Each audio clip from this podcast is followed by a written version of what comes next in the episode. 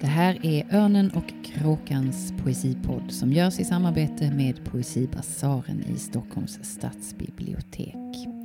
I den här podden samtalar kritiker, poeter och andra om aktuell svensk och nyöversatt poesi.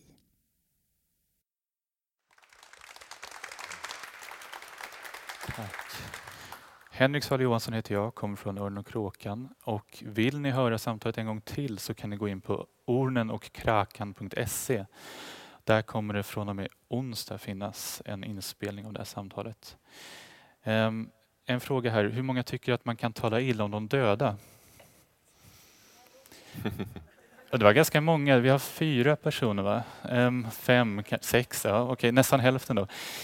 De flesta av oss tycker kanske inte att man kan göra det utan efterskriften till våra liv, runorna, nekrologerna är ju skönsmåleriets eh, form. Vi, har någon varit en elak snåljåp hela livet så brukar vi oftast inte skriva det i tidningen när personen är död. Vi ställer oss inte upp på begravningen kanske och säger att någon har varit en fåfäng tölp. Ehm, och så här har det varit i större delen av Sveriges historia. Från att vi kristnades så har man skrivit gravdikter om människor.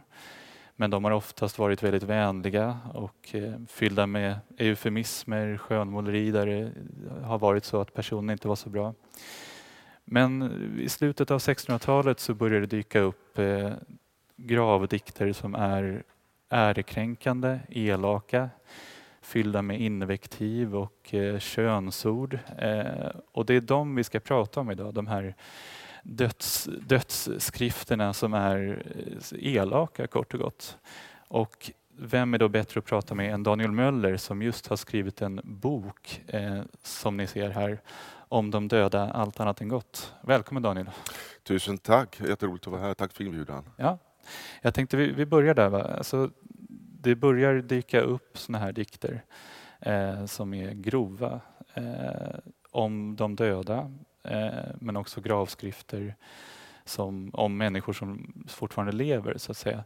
Eh, och man bryter mot, du skriver om det här, man bryter mot dekorum, alltså det som passar sig. Eh, helt plötsligt så eh, vågar man bryta mot de här reglerna och skriva eh, elakheter om, om varandra. Ungefär slutet av 1600-talet och sen in på 1700-talet så blir det vanligare. Kan du säga först lite grann hur det kom sig att du började forska i det här. Mm. Du skrev en avhandling om eh, djurdikter, alltså djurgravdikter. Mm. Eh, men sen så kom du in på det här. Eh, hur, hur kom du in på ämnet och eh, hur, hur kommer det sig att de här eh, dikterna uppstår? Mm. Ja, men det är en, det är en lång komplicerad fråga för att jag har tidigt dragits till eh, barocken framför allt och eh, gravdiktningen i synnerhet. Och så var inte minst med en utgåva här av Olof Wexionius dikter. Och då var det någonting som hände redan som student, att jag upptäckte honom och så tyckte jag var så oerhört fascinerande och blev väldigt berörd och eh, häpen över de där dikterna som, som han har skrivit. Och det handlar mycket om gravar och ossivarier, alltså mm, benhus och eh, saker och ting tilldrar sig i, på kyrkogårdar och i de här benhusen och så. Och så från det så skulle jag ju ha ett ämne till en, eh, en doktorsavhandling och så hade, hittade jag gravdikter över eh, djur. Eh, och den mest kända är naturligtvis eh, gravdikten över Karl XIIs son Pompe av Israel Holmström som ju ingår i alla antologier och som som alla kan, eller har kunnat citera sådär by heart, mer eller mindre, tror jag. Men så har det också skrivits en massa gradigt över papegojor och björnar och allt möjligt. Och, eh, det där var så egendomligt så att jag var tvungen att undersöka det helt enkelt. Och, eh, upptäckte att de här dikterna skrevs bland annat i ämbetsmeriteran, av ämbetsmeriterande skäl. Till exempel om Karl XI hade skjutit en björn så tog en ung student tillfället i akt och skrev en gravdikt över den där björnen för att hylla kungen och blev befordrad till politiskt sändebud i London. Och sånt där. Fantastiskt, av just eh, en åttaradig dikt eh, över en död björn. Men så kunde de ju också vara lite skämtsamt eh, hållna. Det finns en, eh, en dikt som heter Klagan över en mäkta artig papegojas död av Werner von Rosenfeldt som var en Karlskrona-amiral och så. över en liten kalkontupp som tillhörde en fröken och blev ihjälslagen upp en bänk 1713 och så vidare. Eh, sen efter detta så skulle jag vilja ha ett ämne för eh, en bok till och det blev en bok om Olof von Darin. Sen gick jag tillbaka till de här trygga eh, trakterna i, bland gravar och, och, och döingar och så och så kom den här boken nu då. Så det är väl en korta, korta svaret. Vi ska inte glömma din titel, du är professor i litteraturvetenskap ja. vid Högskolan i Halmstad. Um, och boken kommer ut på Makadam förlag. Men om vi, om vi landar i människorna nu. Ja, ja. Uh, de här eh, personerna som skriver och blir omskrivna med hårda ord mm. på den här tiden. Um, var, varför är det så att man börjar skriva de här uh, ganska hemska men roliga dikterna om, om folk? Det är ganska hårt reglerat det där i poetikhandböckerna vad man ska skriva och hur man ska göra det. Det är kopplat till dygderna, alltså helt enkelt eh, intelligens, bildning, eh, fromhet, rättvisa och sen kopplas det i sin tur till eh, eh vilken ställning man hade i samhället och vilket kön man hade och sådana saker. Men det börjar lite försiktigt genom att man till exempel alluderar på Bibeln på ett sätt som eh, Ehm, gör att man förstår att det här är inte väl menat. Alltså man kan alludera till exempel på, som Johan Runius gör, på Ordspråksboken. Och då finns det en berättelse om igeln. Och då förstår man att den här borgarkvinnan som han skriver gravdikten över, hon har bedrivit en, en näringsverksamhet som har varit eh, av det ockrande slaget. Och det gör han genom att eh, strö in eh, bibelcitat helt enkelt. Och då blir det ju en slags inverterad, eh, inverterat ärminne. Man förstår att hon var, var eh, en ganska ful fisk där i Göteborg i slutet av 1600-talet. Och sen accentueras det där på olika sätt och man blir mer och mer explicit. Alltså det är en dammlucka som öppnas helt enkelt så småningom under 1700-talet. Och så. Men den som börjar med detta, det är inte in i, i begravningspoesin utan det är i bröllopsdikten. Och det är Lars Johansson Lucidor som i sin dikt Giljar kval alltså eh, skriver eh, över ett högadligt eh, brudpar en dikt som, där han strör in olika typer av formuleringar så där man förstår att han eh, vill retas med det här paret och lyckas också väldigt väl med det. Så jag tror alltså att den här uppluckringen av dekorumprincipen den sker i anslutning till eh, Lucidors eh, projekt, alltså här egentligen. Eh, där han eh, Eh, i, i, i den här bröllopsdikten. Så det gör att, eh, för den fick sånt genomslag. Alla pratade om, om Lucidor och den här dikten. Så, och sen blev det väl så att man överförde det här även på, till begravningspoesin. Då. Så jag tror det är där det startar. Eh, jag tänkte, för er som inte har läst de här eh, dikterna så skulle det vara kul att smaka lite på någon av dem. Eh, och vi pratade om eh, epitafen över Henrik Magnus von Buddenbrock. Ja, ehm, kan du läsa den lite grann om du vill och berätta lite vad, vad sammanhanget är här? Ja, alltså det här är en av de mest nedriga dikterna här. Det är, det är ju vissa, vissa av de här dikterna är ju, är ju infamhumoristiska kallar jag det då. De är både elaka och roliga. Den här är ju bara nedrig alltså på, eh, på, på, helt och hållet. Men så finns det den där Hallborg-dikten som vi pratade om förut, som jag kan läsa något du känner. Den är ju, den är ju dråplig och rolig också samtidigt, tycker jag. Men den här är ju väldigt elak och den är skriven på versmåttet alexandrin. Det betyder att det är tre jamber först och sen en cesur, en taktvila i mitten och så tre jamber till. Så den börjar med obetonad stavelse och sen en betonad, så obetonad och så vidare. Och jag kan, jag kan börja med den lite grann. Det är alltså helt enkelt så att eh, den här generalen Henrik Magnus von Buddenbrock, han eh, skulle ju man skulle återta de här baltiska provinserna helt enkelt som man hade förlorat i, i freden i Nystad eh, 1721. Och sen det här, hattarnas krig kallas ju det här. Eh, och eh, 1741 43 pågick det här kriget. Och redan 1741 så, um, så förlorade vi, vi, vi svenskar här i Vilmanstrand där vi blev, eh, blev eh, slaktade eller motsvarande av en rysk här. Och det där fick han skulden för tillsammans med en annan officer som hette Levenhaupt. Egentligen var det väl någon som hette Wrangel som skulle ha haft skulden för det där, men han var mössa och kom undan. Han fick behålla huvudet, men det fick inte de andra. De högg huvudet av dem, både Buddenbrock och, och eh, Levenhaupt. Det är lite om bakgrunden här. Och den här epitaf heter den på versmåttet Alexandrin över Buddenbrock. Den ligger alltså i, på KB, en samling där. Och eh, innehåller egentligen inga svåra ord förutom möjligen det här finska färden, det ska man väl förstå som ungefär finska fälttåget och sen Pultron i rad två. Det här är en bildad församling, men jag tror jag, jag slog upp det i början när jag höll på med detta. Feg stackare ungefär alltså. Och då kan man läsa så här. Här ligger Buddenbrock, en chef vid finska färden. En räv var han i råd, pultron för hela världen. Han var en sämre djur, ja, sämre än en so. Statt litet stilla skall du dessa orden tro. En sugga när hon hör att hennes ungar skrika. Hon springer genom eld, vill ingen fara vika. Si, denne hjälper ej i nöd vid Vilmans strand, men bar en avog sköld emot sitt fosterland. Han sökte med all flit armé och land fördärva, därmed sig Skälmars gunst och gullet kunna värva. I fält en hare var med räverumpan lång, med den han lätt och nätt strök över sina språng. Så måste jag, här är jorden plötsligt som tar till orda explicit, så måste jag, stackars jord, slikt avskrap nu förvara.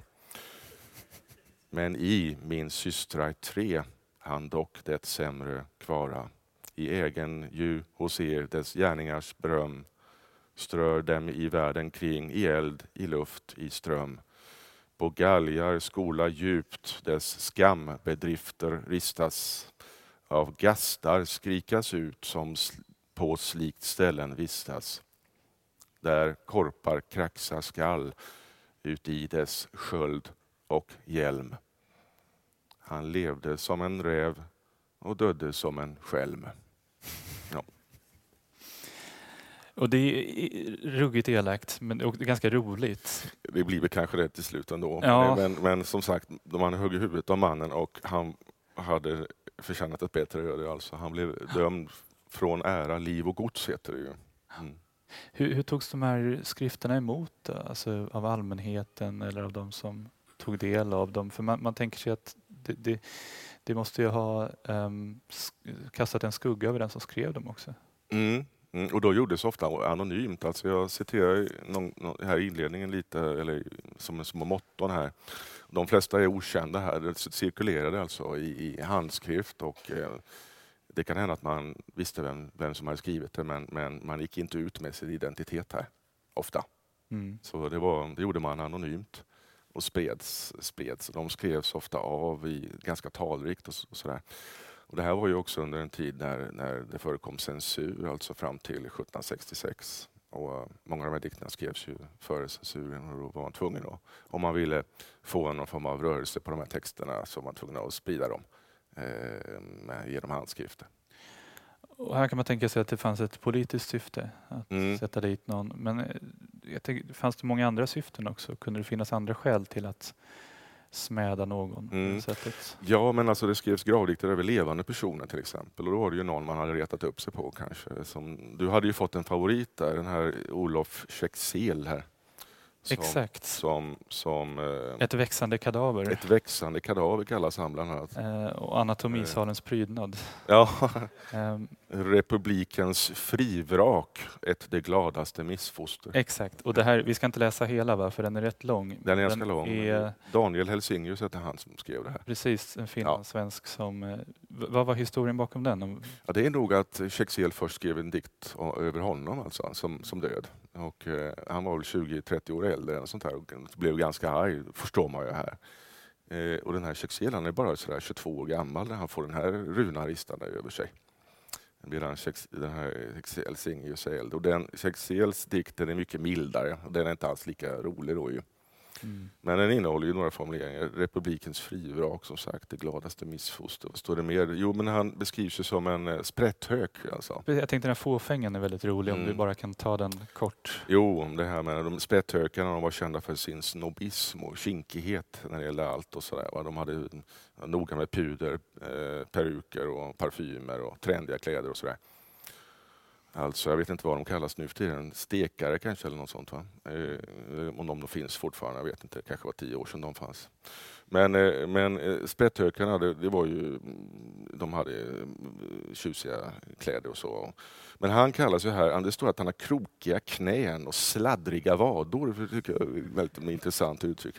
Och det är väl här också att man, hade, man skulle ha ganska markerade vader och så det var snyggt med, med markerade muskler och visade gärna upp sina, sina, sina smalben helt enkelt på den här tiden. Men hans var sladdriga. Då.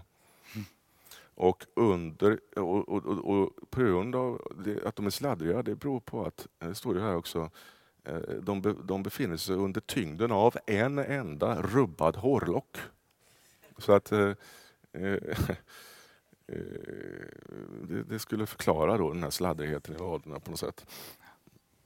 Men så står det att han har kexat, och han heter ju eller kexat, kexel. Det där är ju käbbla ungefär, det är ett västmanländskt verb helt enkelt. Alltså det finns ju.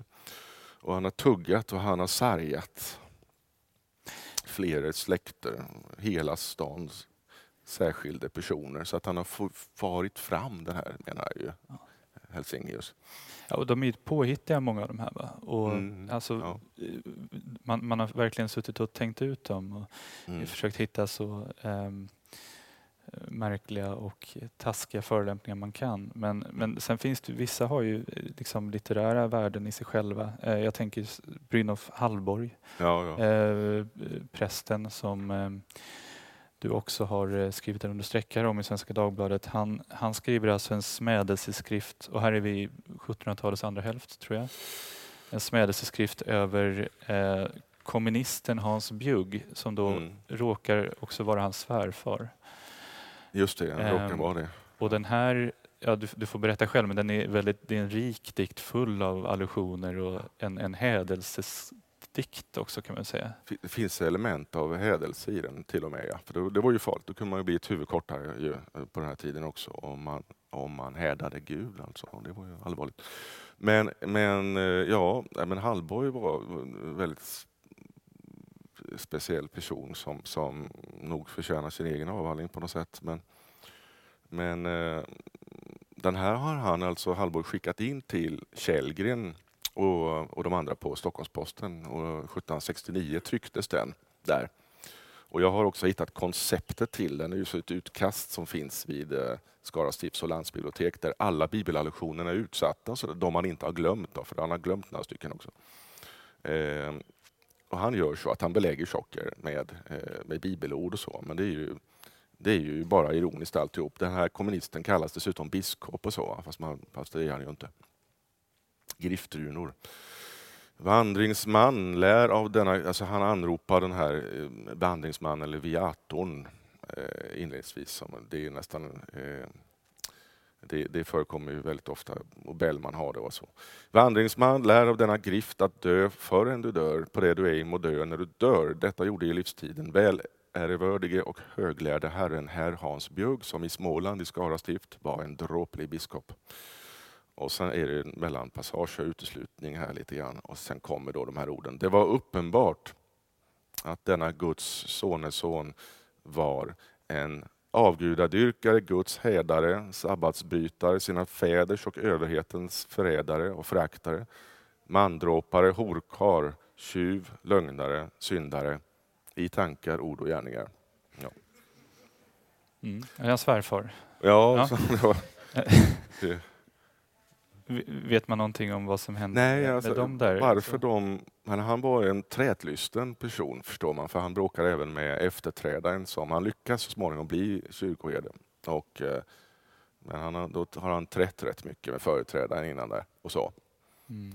Och, eh, han var ganska pigg, hade en pigg syn på pedagogik och sådär. Lär, lärde sin tolvårige son hålla passionspredikningar och så. så att, eh, och då blev han ju också, fick han eh, pausa och eh, blev tillfälligt avsatt. Alltså, han fick ta en paus från sitt ämbete och då åkte han till Lund och skrev en avhandling och sådär. Så han, han, han, det är en fascinerande figur, figur alltså. Den är, den är Brynolf Hallborg. Men han spränger liksom ramarna för den här repertoarriktningen, tror jag man kan säga. Ja, och han hyllas lite av Torild och så också, som, som en djärv eh, diktare. Just Precis. eftersom han skriver i stenstil också. Ja. Mm. Den här stenstilen, och det är alltså när man skriver ett ord och sen en punkt och sen mm. ett ord till. Varför är den så eh, viktig här? En slags eh, antikvurm, för då var det ju så att på 1700-talet, det är stenstilens genombrott i Sverige enligt Per S. Ridderstad som undersökte det, det är 1698 och det är Runius. Eh, men det är att man, eh, upp, man vill återupptäcka den här eh, antika stenstilen som det är. För det var det ju så på stenarna att man högg ett mellanrum, alltså en liten punkt mellan orden för att skilja dem åt. Så man hade ju inga mellanrum på stenarna, så utan man högg en punkt. Den här punkten hamnar sen, hamnar sen när man trycker dikten längst ner på sidan. Så. Men egentligen, man behöver inte stanna vid stopp hela tiden utan man kan läsa det som man läser ungefär en ehm, en prosadikt eller som man läser en, en, en dikt skriven på fri vers. Det här är liksom frihetstidens fria vers kan man säga, eller något sånt. Eller barockens. Ett bra sätt att förekomma såna här attacker efter döden det är att skriva eh, gravdikter över sig själv innan man är död. Och det gör folk ja, det... egentligen från antiken och framåt. Eh, Vergilius eh, Mantua-epitafiet är kanske det mest kända. Mm. Där han slår fast vad han har gjort under sitt liv. Shakespeare har skrivit en, en väldigt eh, känd sån också. Eh, kan du prata lite grann om det på den här tiden? Att mm. det, det, är ett gäng författare som försöker, man försöker helt enkelt eh, berätta sin egen eh, runa. Ja, man är kanske orolig att det är någon dålig poet som ska få för sig att skriva en gravdikt över en när man är död. Det kan finnas olika anledningar till det, men Tessin har haft, eh, Carl Gustaf Tessin, han var orolig över det där på något sätt, så han skrivit inte mindre än tre stycken kända. Så. Och han, eh, bland annat så är det ju, om man får tro vändningarna i den här dikten, så upplever han det som något oroväckande det här med eh, att någon annan ska skriva. Så att, eh, risken att förtalas framförallt efter sin död. Va? Så då vill han förekomma det. Och i en sån där dikt så skriver han att eh, avund, förtal och otacksamhet oroen ej min tysta grift. När det gäller just Shakespeare så är det ju så att det innehåller en förbannelse att om man flyttar de här benen här då efter, efter den store dramatikern så händer det eh, dåliga saker med en sen. Och det är ju något som, som eh, också rinner upp från antiken där, där man kunde se det på stenar. Alltså helt enkelt att om man, om man, om man flyttar någons ben så, där, så skulle det gå illa med en. Men, mm. men så finns det ju de här autobiografierna. Dels är de ju, kan det vara sådana som är, finns det sådana som är, eh, är självpromoverande. Man, man skriver, beskriver sig själv i ganska storvulna ordalag. Men så finns det de som är lite självironiska och sådär också. Och lite ja. halvt självsamma som Dalin och sådär. Och lustigt nog så är alla skrivna av män va? Ja, det, det, det verkar så. Ja. Det är väl de som tar sig själv på största allvar kanske. Eller, eller vi då. Ja. Eh, och här finns det en annan sån här eh, skälmsk dikt som står ut. Eh, som, och här får vi vara försiktiga, va? så att läser vi den här så kommer vi inte kunna sända podden. Mm. Och det är Charlotta Gustava Slottsberg och här har vi att göra med hordikt eh, som mm. är en e egen liten genre. Eh, kan du berätta, för den har du också skrivit mycket om.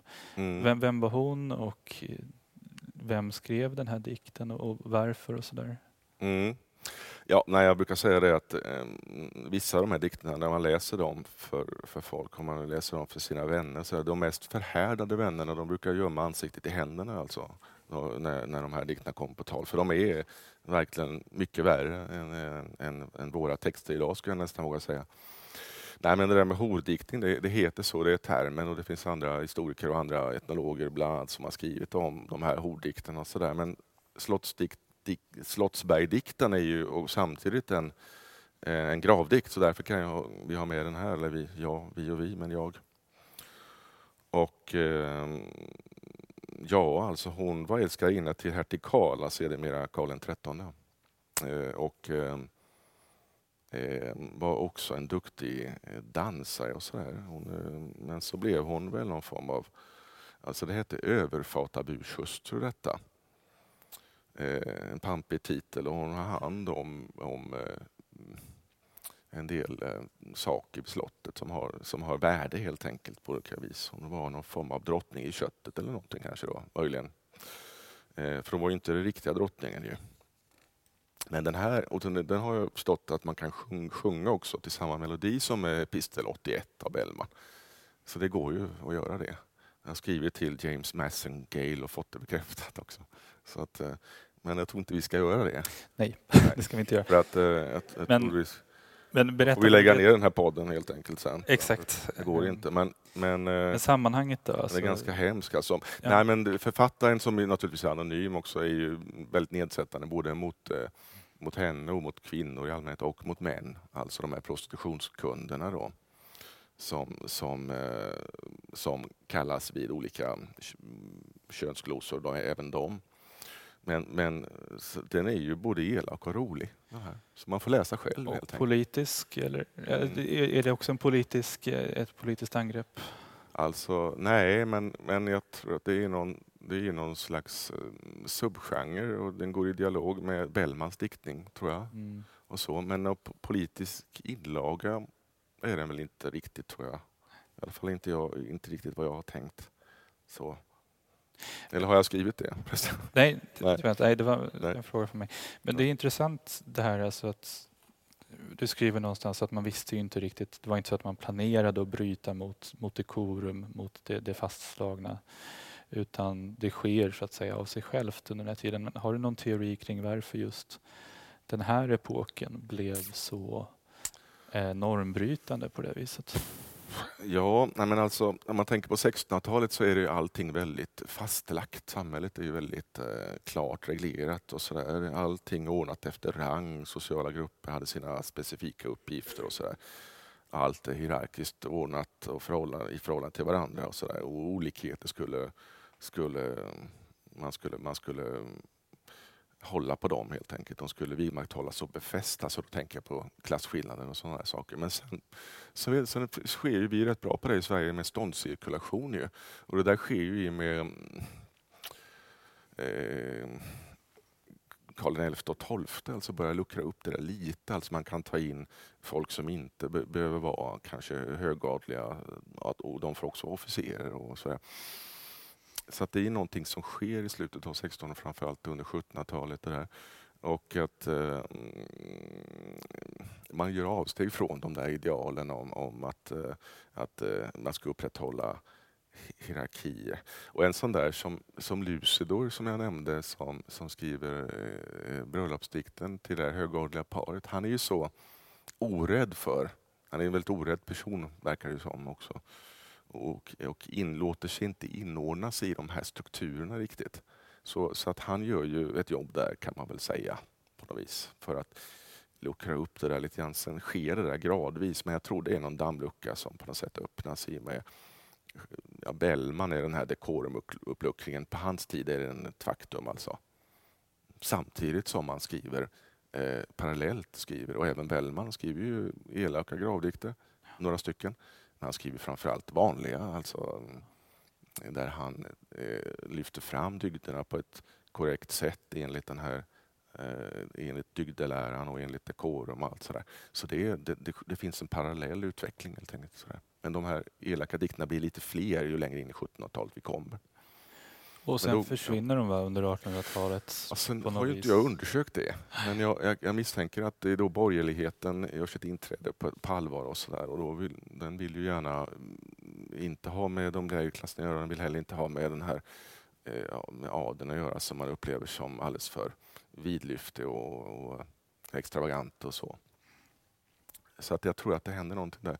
Sen under 1900-talet, vi, vi ser ju aldrig några sådana här eh, dödsrune, minnesverser som är elaka, eller hur? Utan snarare så accentuerar man ju olika drag. Det heter att eh, personen eh, eh, ja, man är enastående arbetskamrat och oumbärlig i vänkretsen och sådär, en älsklig make och, och, eller maka och en god förälder och så vidare. Eh, så i Sverige ser vi inte sådana, men det finns i England i vår tid tror jag. Sådana där dödsrunor som kan vara det. Man är ganska explicit. Det var någon, vi läste i The Guardian här va? för bara några år sedan, där det var någon historielärare på universitetet som, som, eh, som fick sig en rejäl skrapa i en sån här. Eh, faktiskt. Och då var det ju smart, då gjorde han det smartare som skrev den runan. Han citerade någon annan som hade sagt något elakt så här, om honom. Men så vet man ju inte ibland. Va? Det är ju, jag hittade ju någon dikt i Svenska Dagbladet 2014, Jag ska se, jag citerar i någon not här. Eh, där man inte vet riktigt, är det här någon som tycker de inte om den här döde mannen eller, eller vad är det? För kan man inte skriva riktigt eller, eller vad är det? Ni får bedöma själva. Så här står det alltså i juni 2014 i Svenskan. Det är en dödsannons som är utformad som en dikt. Du, du skrattade och log fram till dagen du dog. En vecka innan du fyllde år fick du bäras ut på bår. I väntan på din obduktion sade vi upp din Fantomen-prenumeration. Vi minns alla vad du sa. Ska du ha, ska alla ha. Tio extra år fick vi. Tänk vad fort tiden gick. Hjärtat var din akilleshäl. Vi avslutar nu av kostnadsskäl. Och, och, det, där är, den där, det är en sån där katakres, heter ju det där, man blandar ihop språkliga uttryck. Alltså, och det vet jag inte, är det avsiktligt eller inte? Och det borde, ju, borde väl inte vara avsiktligt kanske med akilleshälen och, och, och kostnadsskälet där. Men att hjärtat var din akilleshäl, det var ju någon som hade haft då, hjärtfel kanske, som dött lite för tidigt. Va? förmodar jag. Så då, och då vet man vet inte riktigt nej, nej. ibland. Och min, det enda jag kom att tänka på som någon slags nutida koppling när jag läste, och det handlar väl kanske framförallt om när folk lever, det är ju liksom hiphop-bråken. Man, Just det. Man, mm. man rappar om någon mm. på ett taskigt sätt och så svarar den personen med ja. sin låt. Och Just så det. håller man på sådär på ett liksom ja. Ja. elakt men också lite vänskapligt sätt. Ja ja. Och det, där, det, finns faktiskt en, under fri, frihetstiden någonting, sådana här versekrig, alltså krig som man för med, med hjälp av dikter. Så att Dalin har en dikt över Nordenflykt som har en dikt över Dalin. Så, och, och, eh, det finns andra som har skrivit, det kunde vara ganska pågå ett tag de där krigen. Så att säga. Ansatsen till ett sånt verskrig det är ju Helsingius och Schexel då, den där som skriver gravdikter över varandra, det är en form av det.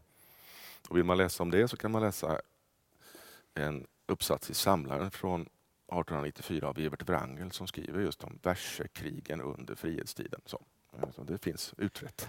Som kulturbråk är det bra. Det är mm. spännande. Ja. Vi, nu, jag vet inte vad du tycker om nutidens kulturbråk men kanske de har blivit lite elakare. Ja, ja. Ja, lite ja. mer personliga sådär. Det är, nog, det är nog säkert så. Alltså de skriver ju skrivs inte på vers tyvärr, nu, de nutida. De gör ju inte ja, De här raptexterna kanske lite. Men det är... Ja, det, det är mer uh, rimmad vers. Liksom. Mm. Men, då, det är de som håller fanan högt då lite grann kan man säga. Men tror du, hade det varit bra om vi var mer elaka mot varandra i våra efterskrifter? Hade, hade det tillfört någonting till litteraturen, till livet? Hade vi passat oss mer kanske för att inte vara taskiga mot varandra när vi levde? Skulle bli mindre segdragna debatter kanske. om man, om man var elak, riktigt sådär elak från början. Så. Ja. Mm. ja, nej, det är en bra fråga. Det är en bra fråga verkligen. Ja. ja. Vad, vad det, det blir sån här sportfråga, men nu har du skrivit den här boken. Vad är nästa steg? Vad vill du titta på Oj. härnäst? Ja. Vad vill man titta på nu? Jag har ju en, närt en dröm under några år att skriva om eh, pekoral och då är det det svenska ädelpekoralets äh, pekoralets, svenska pekoralets, ädelpekoralets och pekoralpastischens historia från Sven Brynolf i just till idag. Och så då är vi 1600-talets mitten och sånt. Och sen fram till nu, 350 år eller något sånt. Hade jag tänkt kunna vara intressant att göra, för det är väl ingen som har gjort tror jag.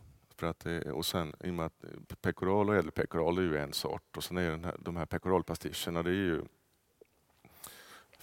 eh, författare som skriver avsiktliga pekoraler. De, de är väldigt intressanta. Det är må, väldigt många som gör Lenngren gör det, Bellman gör det, Ekelöf gör det. Och så. Så det tänkte jag göra så småningom tror jag. Mm. Mm. Jag ska säga en sak innan vi slutar. Det att, eh, vill man köpa boken lite billigare eh, så kan man gå till eh, förlagets hemsida makadambok.se och så kan man använda en rabattkod där och då är det Örnen, som Ja. Örnen och kråkan. Då får man Om de dödar allt annat än gott för 240 kronor. Och det är en jättefin bok. Den är väldigt intressant men också väldigt vacker med handskrifter och vackra illustrationer. Så det kan jag rekommendera. Daniel, tack så jättemycket för att du kom och pratade med oss. Tack så hjärtligt. Tack. Jätteroligt.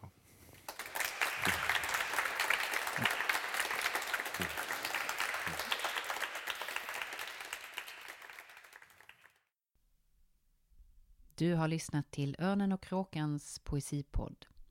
Läs mer om aktuell svensk och nyöversatt poesi på ornenochkrakan.se